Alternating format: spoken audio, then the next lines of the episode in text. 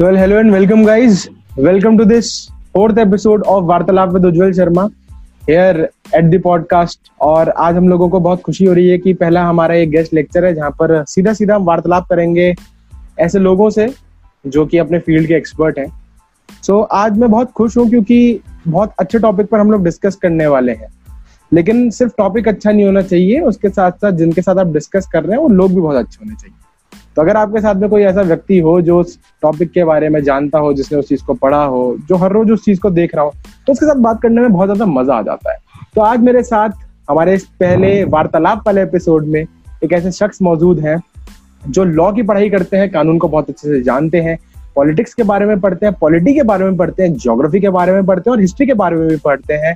मेरे साथ है लॉ के स्टूडेंट यूपीएससी प्रैक्सिस के मेंटोर तरुण नोटियाल जी। तरुण नोटियाल जी आपका हमारे शो वार्तालाप विद उज्जवल शर्मा में बहुत बहुत स्वागत है। Thank you so much Ujjwal. इतना बड़ा आपने इंट्रोडक्शन दे दिया। आजकल जो इश्यू चल रहा है हम लोग उसके बारे में बात करना चाहते हैं और ये बहुत ही मेजर इश्यू है। तो वेल well, जैसे मिस्टर तरुण हम देख रहे हैं आजकल की एकदम से ये चीज़ बढ़ गई। लाइक इंडिया नेपाल के रिलेशन में कभी भी जहाँ तक मैंने देखा इतने ज़्यादा न्यूज़ में रहते नहीं थे। लेकिन अचानक से मतलब पेंडेमिक भी हम्म, चल रहा। है और दिक्कतें भी हो रही हैं और सब कुछ एकदम हॉचपॉच जैसा हो रहा है। तो ये नेपाल का मुद्दा है क्या? ये क्यों हो रहा है? आप इसके बारे में मुझे थोड़ा बताएँगे प्लीज़। ठीक है उज्जवल। तो मैं आपको सबसे पहले बताता हूँ खबर शुरू कहाँ से हुई। तो ठीक है पेंडेमिक चल रहा है इंडिया नेपाल के साथ हमारा इश्यू चल रहा है। जैसे कि आपने बोला ये इश्यू बहुत ही ज़्यादा आजकल हॉट टॉपिक बना हुआ है। बट इसका ये बिल्कुल मतलब नहीं है कि इंडिया और नेपाल के बीच में इश्यूज़ नहीं रहे हैं। इंडिया और नेपाल के बीच बीच में हमेशा इश्यूज़ रहे हैं बॉर्डर डिस्प्यूट्स रहे हैं।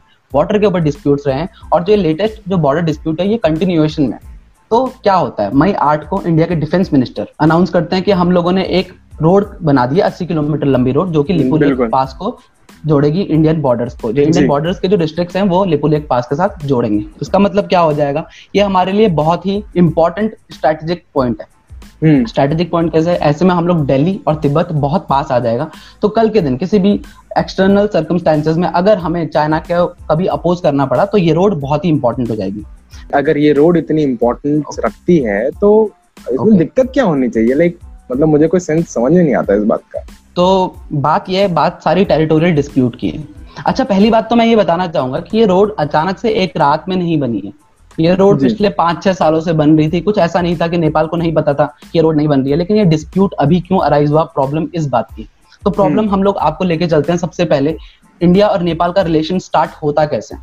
तो देखो हिस्टोरिकली अगर हम लोग देखें तो बहुत 2000 साल पहले से हम लोगों के यहाँ गौतम बुद्ध जी हुए थे। सबको पता होना चाहिए ये बात। आई होप पता हो कि उनका जो बर्थ प्लेस है वो लुम्बिनी में वो हाँ नेपाल बिल्कुल। में हम ये देख सकते हैं यहाँ पे कितना प्रॉस्पर किया यहाँ से कैसे वो South Asia South East Asia one of the greatest king of Indian history Ashoka ने भी बुद्धिज्म को अपनाया बुद्धिज्म को फैलाया। तो बिल्कुल हम जानते हैं कि इंडिया और नेपाल का जो रिलेशन है वो हमेशा से ही बहुत सशक्त रहा है। मैरिटल रिलेशन हो लिंग्विस्टिक रिलेशन हो कल्चरल रिलेशन हो सब कुछ हमारा बहुत अच्छा रहा है। और इंडिया और नेपाल की बॉर्डर में एक बात बताना चाहूँगा कि बिल्कुल पोरस बॉर्डर है। बिल्कुल आवाजाही बिल्कुल वहाँ पे कोई रोक तक नहीं है। कम से कम नहीं भी तो 40 से लेकर 50 चेक पॉइंट्स वगैरह हैं। सत्रह सौ इक्यावन किलोमीटर की बॉर्डर है। और एज सच आप सत्रह सौ इक्यावन किलोमीटर बहुत ज़्यादा होता है जो जी बिल्कुल बिल्कुल। साउथ एशिया में बाकी नेबर्स के साथ बात करते हैं पाकिस्तान के साथ बात करते हैं बांग्लादेश के साथ म्यांमार के साथ सबके साथ हमारे इश्यूज़ हैं बट नेपाल के साथ एज सच इश्यूज़ हमें सुनाई नहीं देते हैं। मैं बिल्कुल ये बात नहीं कहूँगा कि इश्यूज़ नहीं है इश्यूज़ पहले से हैं बट हमें सुनाई नहीं देते। And if I may interrupt you जैसे आपने बुद्धिज्म के बारे में बात करी डेफिनेटली लुम्बिनी से ही वो सारा बुद्धिज्म जो है पूरी दुनिया में फैला। बट अगर हम थोड़ा और प्री हिस्टोरिक टाइम पर जाएँ तो हम देखते हैं कि इवन जो उस टाइम पर नेपाल के किंगडम थे और उससे पहले के जो किंगडम थे उनका महाभारत हम्म, में भी मेंशनड हम्म। है। जैसे किरतानी जो किंगडम होता था तो उनके जो एक फ़ेमस किंग रहे हैं किंग यालंबर तो उनका नाम महाभारत में भी आता है। तो लाइक अगर हम कहें कि नेपाल एज अ टेरिटरी अब उसका तो मतलब जो जोग्राफिकल उसकी आइडेंटिटी है वो तो अभी की है बट अगर हिस्टोरिकली जो रिलेशन है वो तो सारी बाउंड्रीज को सरपास कर देते हैं। लाइक हम कहते हैं ना कि पहले तो सब एक ही थे बाद में धीरे धीरे चीज़ें तो हिस्ट्री तो शायद हमारी काफ़ी ज़्यादा रिच है एक दूसरे के साथ हम्म। जुड़ी हुई। बिल्कुल बिल्कुल आपकी सही बात है जुल की इंडिया और नेपाल में एज सच कोई डिविजन है नहीं।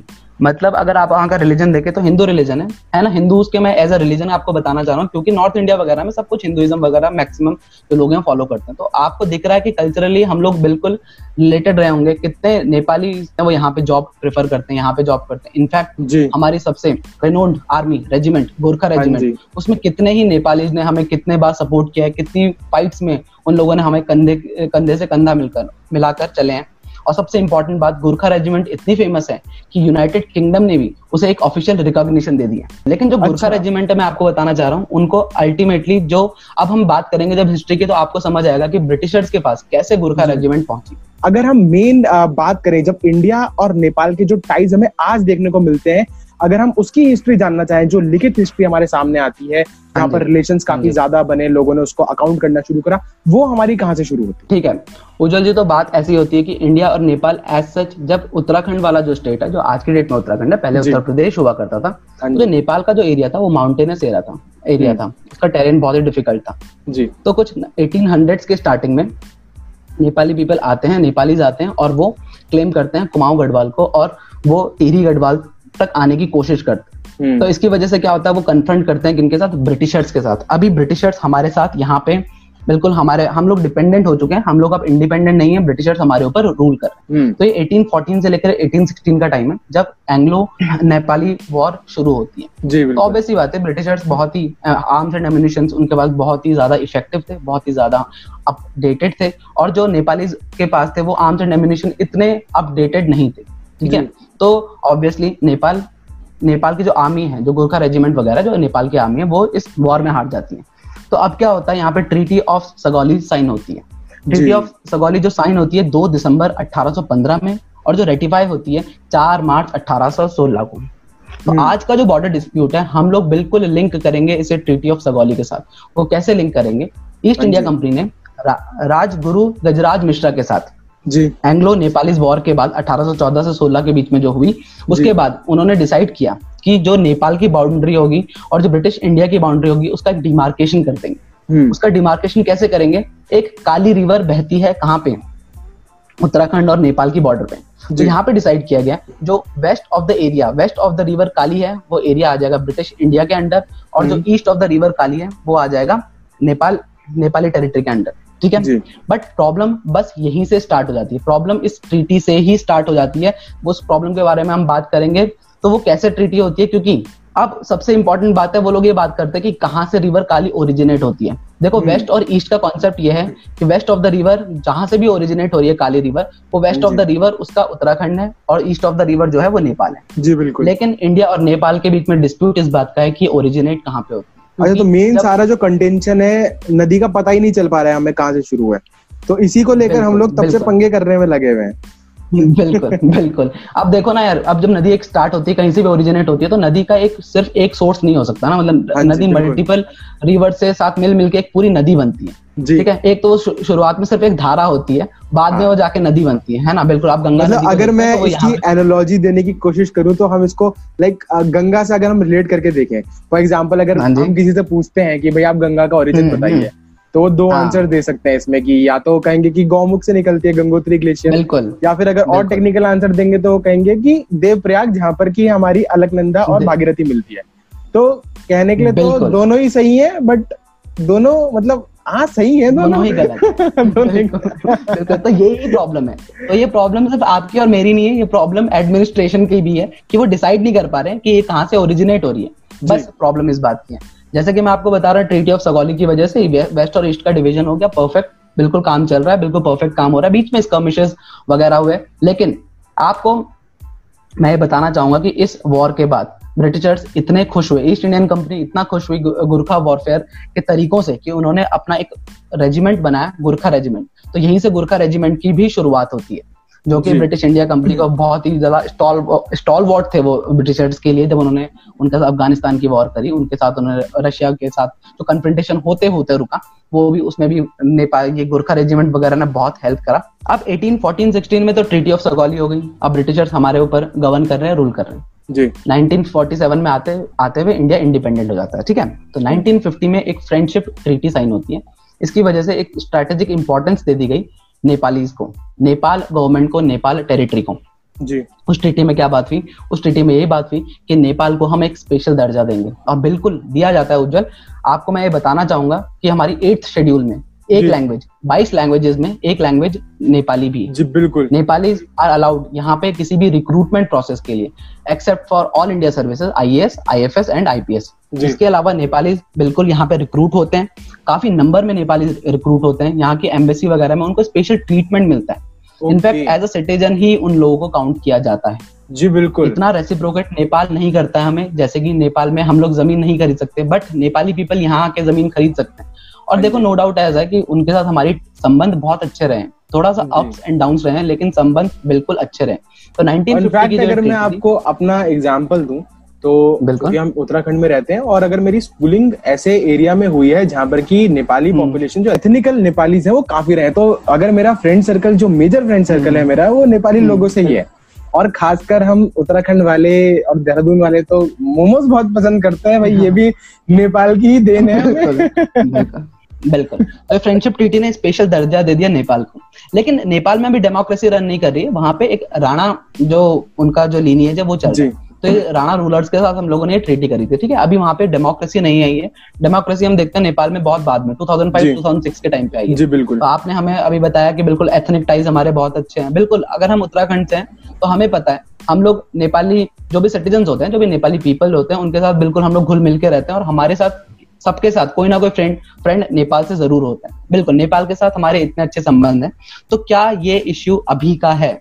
तो मैं आपको बताना चाहूँगा, अर्जुन ये इश्यू बिल्कुल अभी का नहीं है, ठीक है? टेरिटोरियल सबसे पहली बात तो पूरी दुनिया में सबसे बड़ी जो लड़ाई होती है, वो प्रॉपर्टी के ऊपर होती है। ये आप मान सकते हैं। नेपाल के साथ हमारे एथनिकल टाइज हैं, और सिर्फ़ एथनिकल टाइज नहीं है, सिर्फ़ बोलने के लिए टाइज नहीं है। हमारा ट्रेड रिलेशन नेपाल के साथ बहुत अच्छा है। In fact eight point two US billion dollars eight point two billion dollars का हमारा अच्छा। उनके साथ ट्रेड है। ठीक है? हंड्रेड परसेंट जो पेट्रोलियम सप्लाईज हैं नेपाल को जो होती हैं वो कहाँ से होती हैं? वो इंडिया से होती हैं। हम्म, आपने बहुत टाइम पहले कुछ टाइम पहले अफेयर करंट अफेयर्स वगैरह में सुना होगा। Arun hydro electric power project बिल्कुल। उसको ऑलमोस्ट ऑलमोस्ट इंडिया उसको एडमिनिस्टर कर रहा है उसको रन कर रहा है और वो पार्टनरशिप में बनाया जा रहा है। इंडिया और नेपाल के साथ पार्टनरशिप में और एक काफ़ी बड़ा हाइड्रो इलेक्ट्रिक पावर प्रोजेक्ट है। एक और चीज़ तो अगर नेपाल में जो भी हमारे पास हम्म। इतने सारे हमारे टाइज भी हैं हमारे पास ट्रीटी हम्म। भी है तो इतना सब मतलब ये देख बिल्कुल फेरी टेल वाली स्टोरी चल रही है ऐसा लग ही नहीं रहा है कि नेपाल एक अलग से कंट्री ऐसा लग रहा है कि भाई ये तो एक हमारा स्टेट है मतलब दोनों भाई भाई हैं ऐसे बिग ब्रदर वाली बात भी नहीं है बट स्टिल मिस्टर तरुण मेरे को ये बात समझ में नहीं आ रही कि अगर ट्रीटी आपके पास है आप लोगों ने कर दिया आपने कहा कि माँ काली के उसका एरिया हम्म। हमारा है और फिर ओरिजिन हम्म। के ऊपर बात आ गई तो हम्म। अगर आज ये बात आ रही है तो ओरिजिन क्या उस टाइम पर नहीं था जिस टाइम पर जब इन लोगों ने ट्रीटी करी थी? और उसके बाद से लगा दीजिए जो ट्रीटी हुई ये 1816 की हुई। आज हम बात कर रहे हैं 2020 में। इतने सालों में कितने मैप्स बने होंगे कितने सर्वेज हुए होंगे दोनों साइड से हुए होंगे ऑब्वियसली बात है। बिल्कुल। बात भी अगर ये अभी तक कंटेंशन है तो इस पर आपका क्या कहना है? ये क्यों है मेन मुद्दा? कंटेंशन बहुत सिंपल है कोई बहुत बड़ा मुद्दा नहीं है। बिल्कुल आपने जैसे बताया बहुत सर्वेज हुए होंगे बहुत सारे टीम्स वगैरह गई होंगी। तो दोनों का क्लेम जो अपना क्लेम है वो अपना क्लेम पुटअप कर रहे हैं दैट्स इट हम ये मानते हैं कि वेस्ट ऑफ़ द जो लिपू लेक वाला पास है लिम्पू दरिया वाला पास है और हम्म। काला पानी वाला जो पास है वो एरिया हमारा है क्योंकि लिम्पू दरिया के जो हायर टेरेंस है वहीं से जो काली रिवर सो कॉल्ड वो लोग बोल रहे हैं जो काली रिवर निकलती है हम लोग ये बात नहीं मानते हम्म। हम लोग ये बात मानते हैं कि वहाँ से सिर्फ़ एक धारा निकलती है लेकिन आगे जाके लिम्पू दरिया से जब वो नीचे फ्लो करती है उसके बाद वो एक रिवर बनती है जिसे हम महाकाली या काली रिवर बोलते हैं। ओके। तो कोई कंटेंशन कुछ ऐसा नहीं है कंटेंशन सिर्फ़ इस बात का कि हम दोनों अपने क्लेम पे अड़े हुए हैं। तरुण जी जैसा कि आप कह रहे थे ट्रीटी ऑफ़ फ्रेंडशिप के बारे में तो इसमें जब मैं इसको पढ़ रहा था मेरे दिमाग में एक चीज़ स्ट्राइक करी। जब मैंने उसका आर्टिकल हम्म। एट पढ़ा तो आर्टिकल एट कहता था एंड आई मे कोट कि so far as matters dealt with herein are concern this treaty cancels all previous treaties agreements and engagements entered into on behalf of India between the British government and the government of Nepal अब ये एक point हुआ। हम्म। दूसरा जो हमने सुना हम्म। अगर हमने पढ़ा तो वो था आर्टिकल वन अब अगर मैं आर्टिकल वन को आर्टिकल एट के नज़रिए से पढ़ता हूँ तो आर्टिकल वन क्या कहता है कि there shall be everlasting peace and friendship between government of India and government of Nepal ये बहुत ही अच्छे जेस्टर वाली बात कही। है। इसकी जो सेकंड लाइन है वो कहती है the two governments agree mutually to acknowledge and respect the complete sovereignty territorial integrity and independence of each other अब यहाँ पर जो मेरे हम्म। दिमाग में बात निकल कर आई कि आप आर्टिकल वन में कह रहे हैं कि टेरिटोरियल इंटीग्रिटी का एक दो, दो, दोनों लोग सम्मान करेंगे। आर्टिकल एट में हम्म। आप ये बात कर रहे हैं कि इस ट्रीटी में जो भी बात करी गई है अगर उससे रिलेटेड कोई पुरानी ट्रीटी है तो वो सारी खारिज हो जाएगी। मतलब टेरिटोरियल इंटीग्रिटी अगर आ रही है तो हम कह सकते हैं कि हम ट्रीटी ऑफ़ सुगौली को अलग कर सकते हैं। बट लेट से कि हम ट्रीटी ऑफ़ सुगौली को अलग नहीं भी कर रहे हैं तो इसकी जो डेट हम्म। है ट्रीटी ऑफ़ फ्रेंडशिप की ये आती है थर्टी फ़र्स्ट जुलाई 1950 को। इस दिन ये वाली ट्रीटी हम्म। हुई। अब इंडिया को जो ब्रिटिशर्स हम्म। ने पावर ट्रांसफ़र करी वो करी फिफ्टीन अगस्त 1947 जो हमारा कॉन्स्टिट्यूशन इनेक्ट हुआ वो हुआ ट्वेंटी नवंबर 1949 और जो बिल्कुल। फोर्स में आया वो आया 26 जनवरी 1950 को। मतलब 26 जनवरी 1950 को जब संविधान बना गया बनाया गया और जब उसको हम्म। बिल्कुल लागू करा गया जब वो फोर्स में आया तो भी करेक्ट तो उसका जो शेड्यूल वन था उसमें हमने यूनियन और टेरिटरीज को मेंशन करा था। मतलब उसमें हमारी उत्तर प्रदेश के एरिया भी था और उत्तराखंड तब उत्तर प्रदेश का पार्ट था। तो उसमें काला पानी का एरिया भी होगा। तो अगर नेपाल गवर्नमेंट को ये पता था कि ये वाला एरिया उन लोगों ने मेंशन करा है अपने कॉन्स्टिट्यूशन में मेंशन हम्म। करा है अगर वो चीज़ बकायदा लिखी गई है और हम्म। उसके बाद इस कॉन्स्टिट्यूशन के बनने हम्म। के बाद अगर आप इस ट्रीटी को कर रहे हो मतलब आप उनकी टेरिटोरियल इंटीग्रिटी को सॉवरनिटी को मान रहे हो कि ये जो एरिया है वो आपका है। तो उसके बाद आप लोग नेपाल गवर्नमेंट इस पर कैसे क्लेम कर सकते हैं? जब आपने एक ट्रीटी यहाँ पर रखी हुई थी। ठीक है। तो पहला क्वेश्चन ये आपका कि टेरिटोरियल इंटेग्रिटी वो कैसे हमारे टेरिटोरियल इंटेग्रिटी में इंग्रेस कर सकते हैं। जब वो मान चुके हैं कि 26 हाँ जनवरी 1950 को जो भी हमारा कॉन्स्टिट्यूशन आया उस टाइम पे उत्तराखंड सो कॉल्ड उत्तर प्रदेश में जो भी टेरिटरी थी वो हमारी है। बिल्कुल आपने ये बात सही कही लेकिन मैंने आपको पहले भी मेंशन किया था कि जो हमने ट्रीटी साइन की थी वो एक राजा के साथ साइन करी थी। ये जो इश्यू हो रहा है ये कॉन्स्टिट्यूशनल पॉलिटिकल ऑर्गेनाइजेशन के थ्रू ये इश्यू इनोग्रेट हो रहा है। वो लोग ये बात को भी मान रहे हैं। उन्होंने बार बार ये बात मना करी है। 2006 के बाद कि काफ़ी सारे जो क्लेम्स हैं काफ़ी सारी जो टेरिटरीज हैं वो हमारी थी। वो एज सच राजा को कोई हक नहीं था उसको टेरिटरी देने का। तो वो वापस से रीड्रॉ करना चाहते हैं मैप को। एक इंटरेस्टिंग फैक्ट है कि जो। सिक्किम का एरिया है कुछ कुछ एरिया आज भी नेपाल क्लेम करता है। तो 1975 में जब सिक्किम भारत में विलय होता है सिक्किम का भारत में विलय होता है तो उस टाइम पे नेपाल ने बहुत ह्यू एंड क्राई मचाया था। बहुत बात बोली गई थी कि ये ऐसा नहीं कर सकता। ये जो 1950 की जो ट्रीटी है टेरिटोरियल इंटेग्रिटी की जो बात कर रहा है उसको ये इसको ये क्वेश्चन करता है सिक्किम का विलय होना इंडिया में ठीक है? और अगर मैं आपको 1975 में भी तो वहाँ पर वो बिल्कुल। मोनार्क का ही रूल था। बिल्कुल 2006 इनफैक्ट 2000 तक वहाँ मोनार्क का रूल था। और मैं आपको बता रहा हूँ कि नेपाली के दिमाग में ये बात ज़रूर है ये बात डर ज़रूर था कि टेरिटोरियल इंटेग्रिटी उनकी हम लोग छीन सकते हैं। अब वो आज का डर नहीं है वो 1950 से डर है। शायद वो जब ट्रीटी भी साइन हुई थी तो भी ये डर था। इसी वजह से ये चीज़ स्पेसिफिकली मेंशन की गई है कि दोनों एक दूसरे की टेरिटोरियल इंटेग्रिटी और सोवरेंटी को रिस्पेक्ट करेंगे। बट तरुण जी अगर मैं इसको एक रेटोरिकल वे में अगर मैं थोड़ा ले जाना चाहूँ थोड़ा फैक्ट से हम्म। हटकर थोड़ा अगर हम रेटोरिक्स के ऊपर बात करें तो अगर ट्रीटी ऑफ़ सगौली को देखें तो वो किसने साइन करी थी? वो एक इलेक्टेड गवर्नमेंट ने तो साइन करी नहीं थी। वो भी एक राजा ने साइन करी थी। तो अगर आप कह रहे हैं कि 1950 वाली मोनार्क थी हम इसको नहीं मानते तो आप ट्रीटी ऑफ़ सुगौली को क्यों मान रहे हैं? और इसके बाद आप ये भी कह सकते हैं कि ट्रीटी ऑफ़ सुगौली जो थी वो एक राजा ने साइन करी थी लेकिन जब वो साइन हुई थी उससे पहले तो पूरा गढ़वाल और कुमाऊं हमारे अंडर में था। हमने तो कांगड़ा तक में फोर्ट कब्जा करे हुए थे तो आप हमें उत्तराखंड भी दे हम्म, हम्म। लेकिन अगर फिर हम इस पे आ जाए तो हम कहें कि भाई जो मल कॉन्फिडेरेसी थी ले पहले तो किंगडम था ही नहीं। उससे पहले वहाँ पर लिच्छा भी थे उससे पहले वहाँ पर किरांती थे उससे क्रांतियों को महाभारत में मेंशन करा हुआ तो कह दो कि भाई ये नेपाल पूरा इंडिया का पार्ट है। तो मतलब आप कहाँ तक पीछे जाना चाहते हैं ये वाला मेन पॉइंट सामने निकल कर आता है। बिल्कुल। इतने सारी जो ट्रीटीज होती हैं 1950s के बाद उन्होंने स्पेसिफिकली मेंशन इसलिए किया था क्योंकि क्या पता इंडियन गवर्नमेंट भी इस बात को एक ऑथेंटिक नेचर देना चाहती थी कि काला पानी वाला एरिया जो भी है नेपाल के साथ जो हमारी ट्रीटीज अभी तक जहाँ पे देखो कस्टम वगैरह की वजह से 1814 16 में ट्रीटी ऑफ़ सगौली हो चुकी है। अब ब्रिटिशर्स मान चुके हैं ये उनका एरिया वहाँ पे वो कुछ रूल्स वगैरह एडमिनिस्ट्रेशन वगैरह कर रहे हैं। ठीक है? तो उस ट्रीटी की वजह से आप डेढ़ सौ सालों तक कोई रूल वगैरह एडमिनिस्टर कर रहे हो और उसके दूसरे साइड ऑफ़ द रोड दूसरे साइड जो एरिया है वहाँ पे नेपाली कस्टम एंड ट्रेडिशन से जो भी काम किया जा रहा है। तो आप डेढ़ सौ साल का जो भी कस्टम वगैरह है वो एक तरह से इनकलकेट कर ले, कर लेते हो। तो कस्टम के द्वारा भी मान लिया जाता है कि ओके ये टेरिटरी क्योंकि यहाँ पे एडमिनिस्टर हो रही है बाय ब्रिटिशर्स तो ठीक है ये ऐसे ही हो रही थी। तो बस इसको एक ऑथेंटिक रूप देने के लिए हम लोगों ने कस्टमरी लॉस के नाम दे सकते हैं क्या कुछ ऐसा?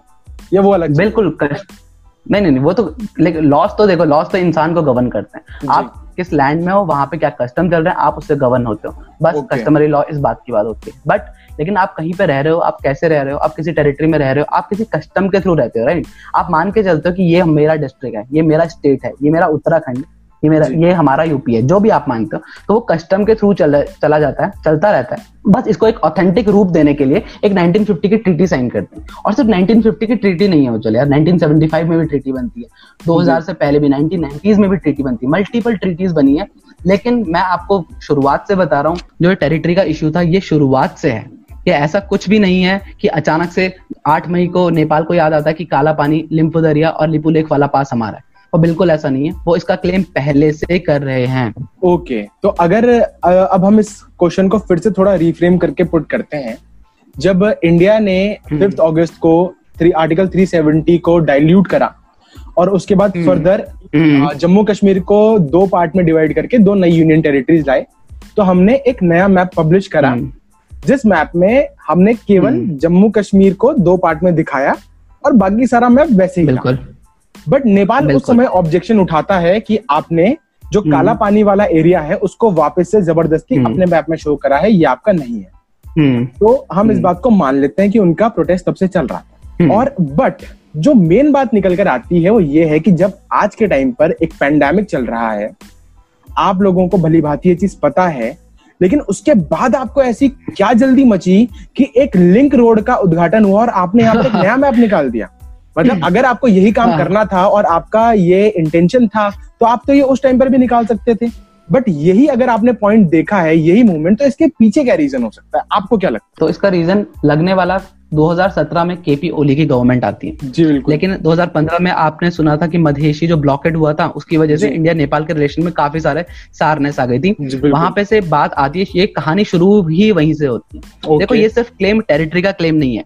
ये के पी ओली गवर्नमेंट के, के को अपनी ऑथेंटिसिटी प्रूव करने का भी क्लेम है।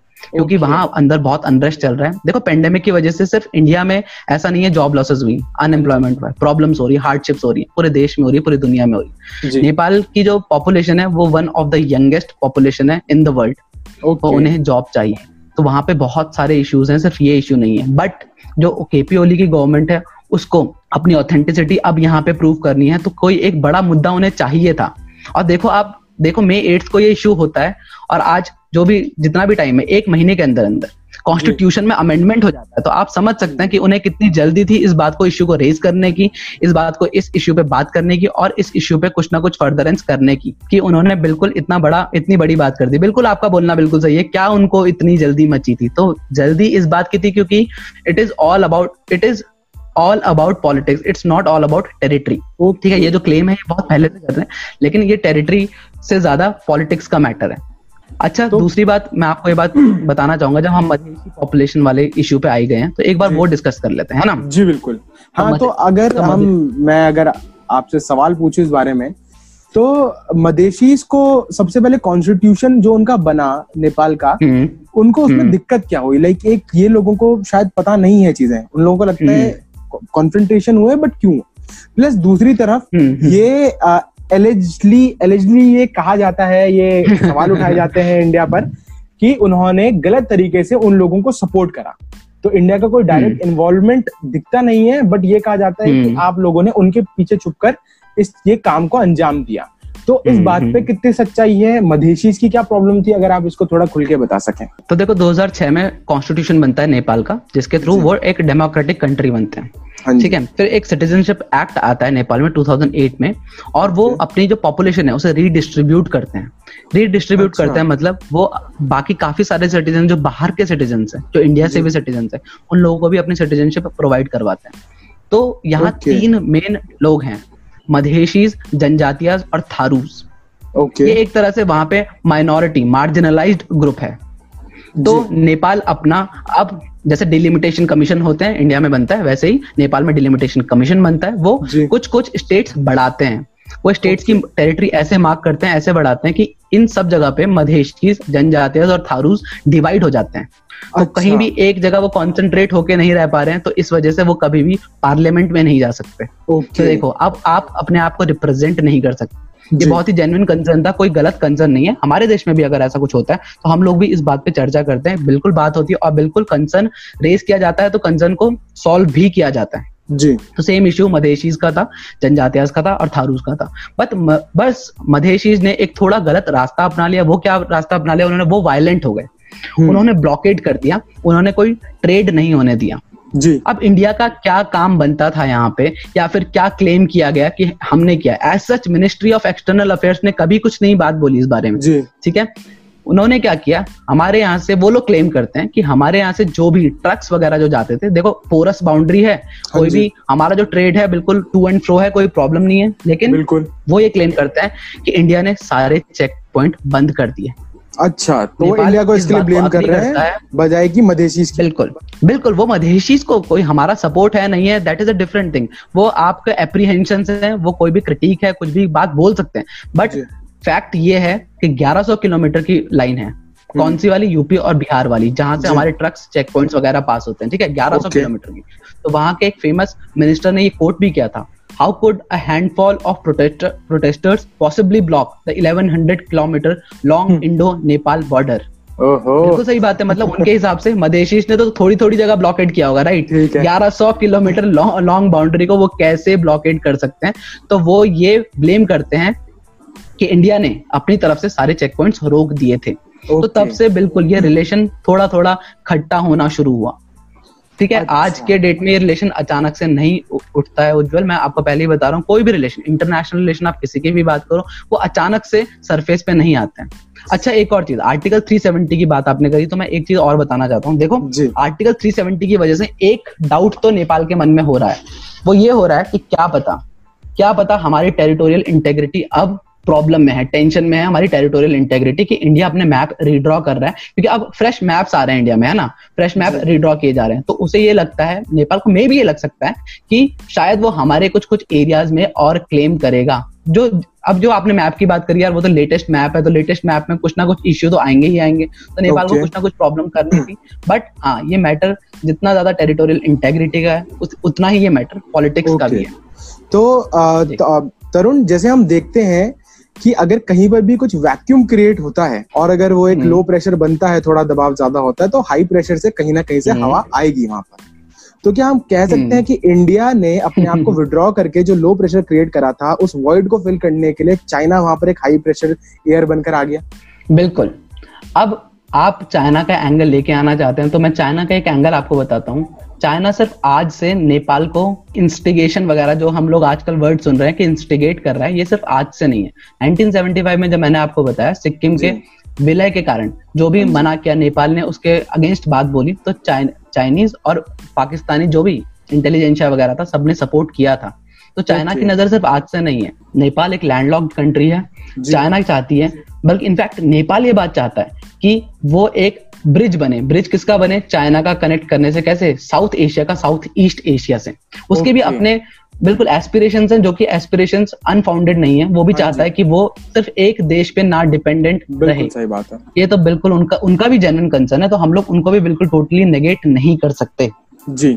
और अभी हमने रिसेंटली ये देखा था कि नेपाली गवर्नमेंट गवर्नमेंट में थोड़े क्राइसिस आ गए थे। लाइक स्प्लिट होने वाली थी जो उनकी मेन कम्युनिस्ट पार्टी थी तो केपी शर्मा ओली जी हम्म। ओली जी जो है तो उनकी हम्म। कुर्सी ऑलमोस्ट जाने वाली थी और हमने देखा कि कैसे चाइनीज़ एम्बेसडर ने फटाफट फटाफट आकर वहाँ पर सीरीज़ ऑफ़ मीटिंग करी और उसके बाद एक तरीके से गवर्नमेंट रिस्टोर करी है वहाँ पर। लाइक आज से पहले इतना बड़ा खुल्लम खुल्ला पॉलिटिकल इंटरफेरेंस किसी सॉवरन नेशन पर तो नहीं देखा गया होगा।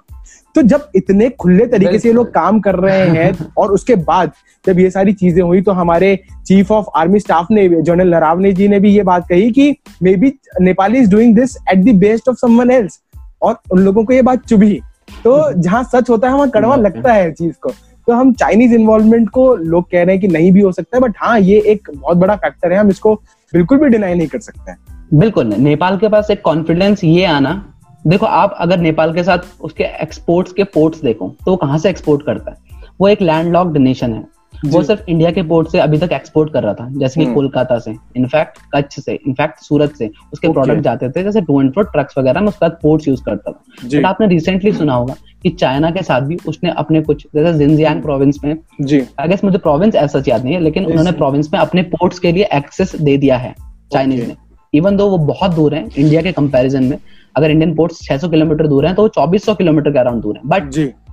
अब नेपाल भी चाहता है कि वो कहीं और देखे।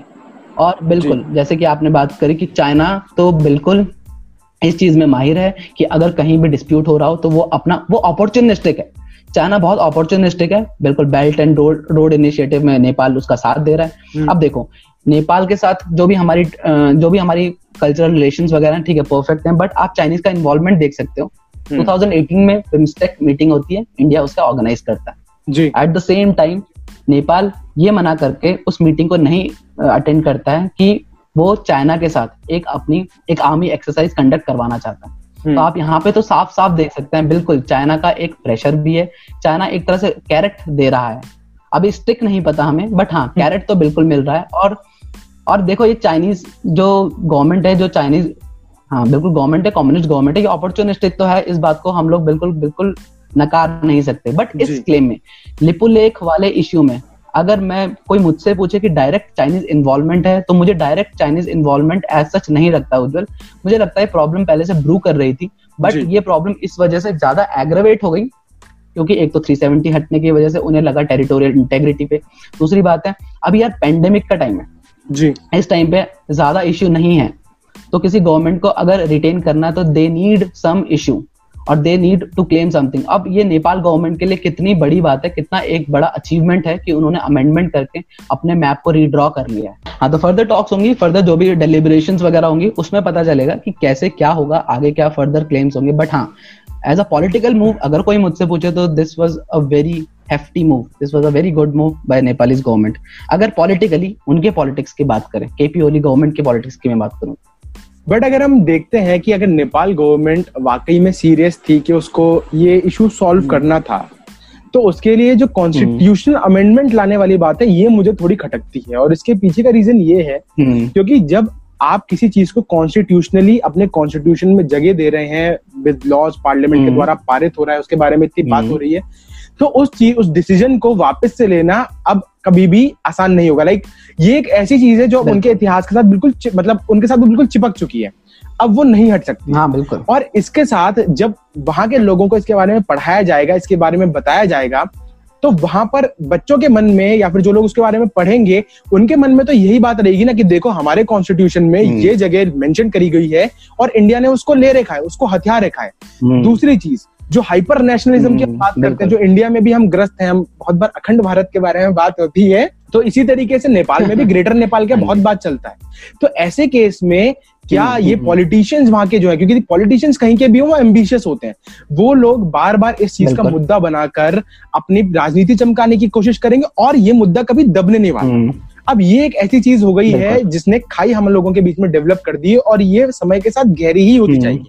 अब देखिए जब 2014 में नरेंद्र मोदी जी जब प्राइम मिनिस्टर बन के आए तो उसके बाद उनकी पॉलिसी थी नेबरहुड फ़र्स्ट तो वो अपने सबसे पहले दौरे पर भी हम्म। नेपाल में गए और उसके बाद बाउंड्री डिस्प्यूट को सेटल करने के लिए वर्किंग ग्रुप भी चल रहा था जिसकी काफ़ी सारी मीटिंग्स हो रही थी।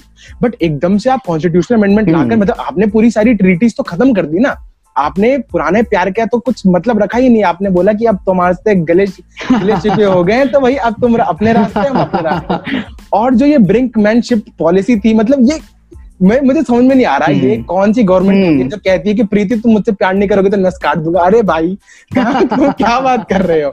तो इस तरीके से काम करने का मतलब ये लगता है कि जो दूरदर्शिता है वो शायद कहीं ना कहीं नेपाली गवर्नमेंट ने नहीं दिखाई। बिल्कुल मैं इस बात से आपकी अग्री करता हूँ कि एक तो कॉन्स्टिट्यूशन में अगर आपने कोई बात ला दी तो आपने एक तरह से उसे पत्थर की लकीर बना दिया है। जी। दूसरी बात है कि जो भी ये प्यार वगैरह था हाँ इसमें थोड़ा खटास तो आई है और अब क्या वापस से कॉन्स्टिट्यूशनल अमेंडमेंट करके वो अपनी टेरिटरी को वापस हमें देंगे? सो so कॉल्ड जो अपनी वो फिर से वही वाली बात जो अब वो अपनी टेरिटरी को क्लेम कर रहे हैं क्या वो हमें वापस देंगे? ये तो इश्यू हमेशा कंटेंशियस इश्यू रहेगा। बट एक और बात जानने वाली है जो हमने रोड वगैरह कंस्ट्रक्ट कर दिए तो जो ऐसा तो नहीं होगा कि हम लोग वो रोड कंस्ट्रक्शन करके अपना क्लेम वहाँ से हटा देंगे। तो यहाँ से भी इक्वली ये बात जाएगी इक्वली इस गवर्नमेंट से भी बात जाएगी नेक्स्ट गवर्नमेंट से भी बात जाएगी क्योंकि वो हमारी टेरिटोरियल इंटेग्रिटी भी है। अगर मैं इसी में ऐड करता हुआ हम्म। चलूँ तो अब कॉन्स्टिट्यूशन में तो अमेंडमेंट हम्म। हो चुके हैं लिखा पढ़ी हो चुकी है बट हम जानते हैं कि बुक्स हम्म। में डॉक्यूमेंट्स में चीज़ें लिखना और उसको वाकई में इम्प्लीमेंट करना दोनों बहुत अलग अलग चीज़ें होती हैं।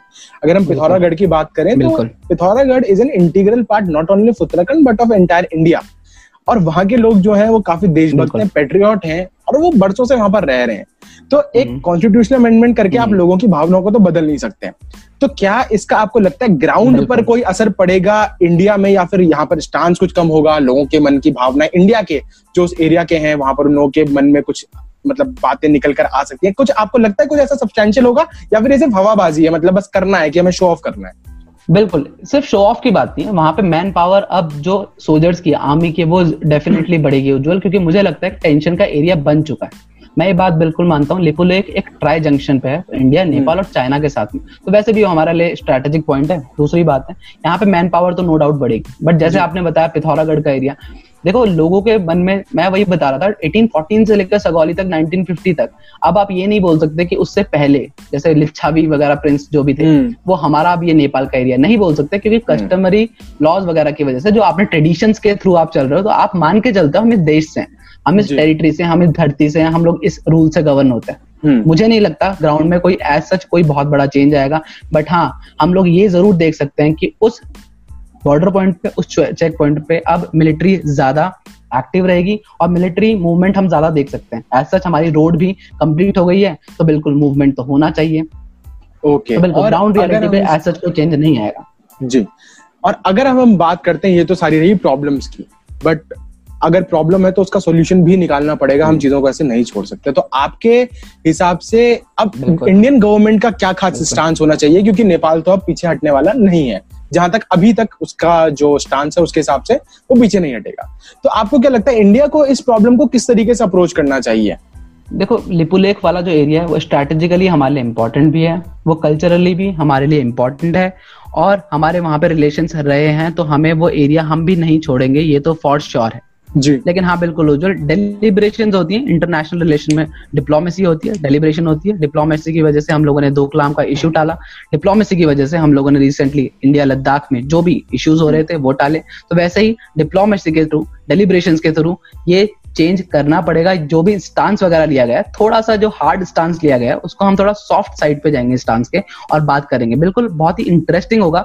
जो भी अब टर्न ऑफ़ इवेंट्स होंगे बिल्कुल बहुत इंटरेस्टिंग होंगे बट देखने लायक होंगे नो डाउट अच्छा अगर अब मैं इसको एक थोड़े और एंगल से देखने की कोशिश करूँ तो जब ये सारा मामला चल रहा था और जैसा आपने कहा ये आज का नहीं है काफ़ी टाइम से है तो केवल नेपाल से नहीं हम्म। हमारे ऑलमोस्ट हर एक नेबर के साथ कभी ना कभी कुछ ना कुछ नोकझोंक हुई है पाकिस्तान का अलग रीजन है नेपाल सॉरी चाइना का बिल्कुल अलग रीजन है बट अगर हम हम्म। बात करते हैं दो और नेबर्स की एक होता है मालदीव और एक हम्म। है श्रीलंका तो जब तक मालदीव okay. में अब्दुल्ला यमीन की सरकार थी तब तक वो काफ़ी प्रो चाइना hmm. था और वो ऑलमोस्ट एंटी इंडिया हो चुके थे। उन्होंने हेलीकॉप्टर वगैरह वापस करवा दिए जब तक श्रीलंका में महिंदा राजपक्सा प्रेसिडेंट के तौर पर थे। आज तो वो प्राइम मिनिस्टर बन चुके हैं। बट hmm, hmm, जब तक वो प्रेसिडेंट के तौर पर थे तब हमन टोटा पोर्ट उन लोगों ने चाइना को दे दिया। वापस से इंडिया के साथ रिलेशन खराब होने लग गए। लेकिन फिर हम देखते हैं कि एकदम से ऐसा टर्न आता है कि अब्दुल्ला यमीन मालदीव में हारते हैं। और महिंदा राजपक्सा श्रीलंका में हारते हैं और जैसे ही सरकार बदलती है वैसे ही रिश्ते भी बदल जाते हैं। तो आपको लगता है कि क्या ये एक तरीका हो सकता है रिश्तों को बदलने का नेपाल में? तो मतलब तो मतलब आप हम वेट करेंगे और हम आप जैसे प्रेसिडेंट आपने मुझे सुनाया तो हम लोग बिल्कुल उम्मीद कर रहे हैं कि केपी ओली की सरकार गिरने वाली है और जो भी दूसरे आएँगे। लेकिन मैं ये पहले ही क्लियर कर देना चाहता हूँ कि मैं इन सब चीज़ों में यकीन नहीं करता। कोई मुझे ये ना कहते कि भाई तुम तो ये नफरत फैला रहे। नहीं नहीं नहीं, कोई नफरत फैलाने की बात भी नहीं है और ना ही इंडिया ने कभी किसी की भी पॉलिटिक्स में इंटरफेयर किया है। नहीं, ये बिल्कुल हमारा ना तरीका है, ना हम ऐसे काम करते हैं, ना हम सरकारें गिराते हैं, ना हम सरकारें बनाते हैं। हम जहाँ भी, जो भी सरकार बनी है, चाहे वो हमारे थियरी से चलती हो, चाहे वो हमारी फिलोसफी से चलती हो, ना चलती हो, हमने कोशिश यही करी है कि हमारे उनसे अच्छे संबंध रहें। अब तो हमारे आपके पड़ोसी खराब है तो इसमें आप कुछ नहीं कर सकते। जी बिल्कुल, हम कह सकते हैं कि हाँ उम्मीद कर सकते हैं कि सरकार गिरे हम कह सकते तो हैं कि आप ऐसा करिए अपना घर छोड़कर जाइए और नए किराएदार को रख दीजिए। हाँ बिल्कुल हम ये हाँ मतलब आपने गार्जियन चेंज कर लो आप। तो, तो अगर हम उम्मीद कर सकते हैं अगर आप ये बोलो। अगर हम ये कहें कि ऐसे अच्छे कोइंसिडेंस फिर से हो जाए तो क्या पता? लड़ाई करवाओगे कुछ नहीं। तुम सरकारें गिरवाओगे और कुछ नहीं। नहीं नहीं देखिए हमारा तो हमेशा से अच्छे संबंध बनाने में यकीन रहा है। नहीं सर बस इतनी ही बात कि डेलीब्रेशन होंगी इसमें बात की जाएगी। वहाँ पे मिलिट्री मूवमेंट हम लोगों को देखने को मिलेगा बट डेलिब्रेशन डिप्लोमेसी बहुत इंपॉर्टेंट पार्ट एंड पार्सल है इंटरनेशनल रिलेशन का। बिल्कुल डेलीब्रेशन होंगी। जैसे आपने बोला देखो कोई भी गवर्नमेंट अगर पिछली गवर्नमेंट ने कुछ गलत किया है हम्म। अगर वो अनड्यू चीज़ करी है तो बिल्कुल नेक्स्ट गवर्नमेंट का ये हक बनता है कि वो उसको रेक्टिफाई करें। तो अगर बिल्कुल नेक्स्ट गवर्नमेंट आती है और उसको लगता है कि ये टेरिटोरियल डिस्प्यूट देखो टेरिटोरियल डिस्प्यूट उनका हमारे साथ कोई इंटरेस्ट नहीं है कोई उनके अच्छे इंटरेस्ट के लिए नहीं है अगर टेरिटोरियल डिस्प्यूट नेपाल का इंडिया के साथ होता है। कुछ भी हो चाइना कितना भी इन्फ्लुएंस कर ले चाइना कितना भी प्रेशराइज कर ले नेपाल को एक बात बिल्कुल पता है कि इंडिया एक डेमोक्रेटिक कंट्री है। उसका सबसे ज़्यादा इंटरेस्ट एक डेमोक्रेटिक कंट्री के साथ ही हो सकता है क्योंकि हम्म। जो तिब्बत का हाल हुआ वो नहीं चाहेगा कोई भी देश हमारा भी हाल सेम हो। तो मुझे नहीं लगता मुझे लगता है बिल्कुल देर आएँगे बट दुरुस्त आएँगे। बातें होंगे डेलीब्रेशन होंगे डिस्कशन होंगे उसके बाद जो भी अग्रीमेंट्स वगैरह बनेगा हम लोग देखेंगे। और यही बात जो आपने कहा तिब्बत वाली अभी योगी आदित्यनाथ जी ने भी कही थी तो शर्मा जी थोड़े भड़क गए थे। तो उनकी तरफ़ से काफ़ी सारे स्टेटमेंट आए थे। वेल well, अब ये देखना होगा कि भाई आगे हम्म। क्या स्थितियाँ बनती हैं और हमारा देश इसको लेकर क्या कैसे आगे बढ़ता है। तो भाई तरुण जी, आपका बहुत बहुत धन्यवाद। आप हमारे साथ जुड़े और इतना बेहतरीन सेशन लाइक मैं इससे अच्छे सेशन की उम्मीद नहीं कर सकता था कभी भी कि मैं किसी से इंटरेक्ट करूँ और इतनी ज़्यादा वैरायटी ऑफ़ टॉपिक्स मतलब सब टॉपिक्स में हमें बात करने का मौका मिले और इतने अच्छे से चीज़ों को हम क्लियर करें। तो आपका जो यूपीएससी प्रैक्टिस है, ये भी काफ़ी अच्छे से चलता रहे और आपके जो भी गोल्स एम्स और एम्बिशन है, ये भी बहुत अच्छे से चलते रहे। तो अगर आप में से कोई भी व्यक्ति तरुण नोटियाल जी से बात करना चाहता है तो उनको बात करने का जो लिंक है वो मैं आप लोगों को इस पॉडकास्ट के डिस्क्रिप्शन में प्रोवाइड कर दूँगा। आप इनसे बात कर कर अपने साथ भी नई नई चीज़ें डिस्कस कर सकते हैं, इनसे कुछ पूछ सकते हैं, इनसे कुछ समझ सकते हैं। ये आपको लॉस पॉलिटिक्स हिस्ट्री जोग्राफी हर चीज़ के बारे में बताने में बिल्कुल सक्षम है। So I thank you Tarun Nautiyal की आपने इतना समय निकाल कर हमसे बात करी और बहुत बहुत धन्यवाद। Thank you so much Ujjwal as always the pleasure is all mine हमेशा आपके साथ बात करके बहुत मज़ा आता है। और बिल्कुल, सारे टॉपिक्स के बारे में, जो करंट इवेंट्स हैं, जो टॉपिक्स हैं, जो इंपॉर्टेंट है आई गेस उस पर बात करनी चाहिए। सिर्फ़ यूथ को नहीं, सबको बात करनी चाहिए। क्योंकि आजकल एज सच कोई टॉपिक नहीं है, लेकिन इंटरेस्टिंग जो टॉपिक्स हैं, जो इंपॉर्टेंट टॉपिक्स है, उस पर सबको एटलीस्ट कॉन्सेप्चुअल क्लैरिटी ज़रूर होनी चाहिए। Thank you so much for inviting me Ujjwal तो दोस्तों इसी के साथ हमारा आज का यह एपिसोड वार्तालाप विद उज्जवल शर्मा खत्म होता है। आज हमने बहुत सारी चीज़ें जानी कि किस तरीके से इंडिया और नेपाल के टाइज रहे किस तरीके से इंग्लैंड ब्रिटिश इंडिया और नेपाल के टाइज रहे आगे क्या हो सकता है और क्या होने वाला है। तो अगर आप लोगों को ऐसी इन्फॉर्मेटिव बातों के बारे में जानना है कुछ मोटिवेशनल स्टोरीज को सुनना है तो please don't forget to subscribe this podcast हम ऐसे ही इंटरव्यूज़ ऐसे ही बातें आप लोगों के लिए लेकर आते रहेंगे। तब तक अपना ध्यान रखिए हँसते रहिए मुस्कुराते रहिए। जय हिंद जय भारत।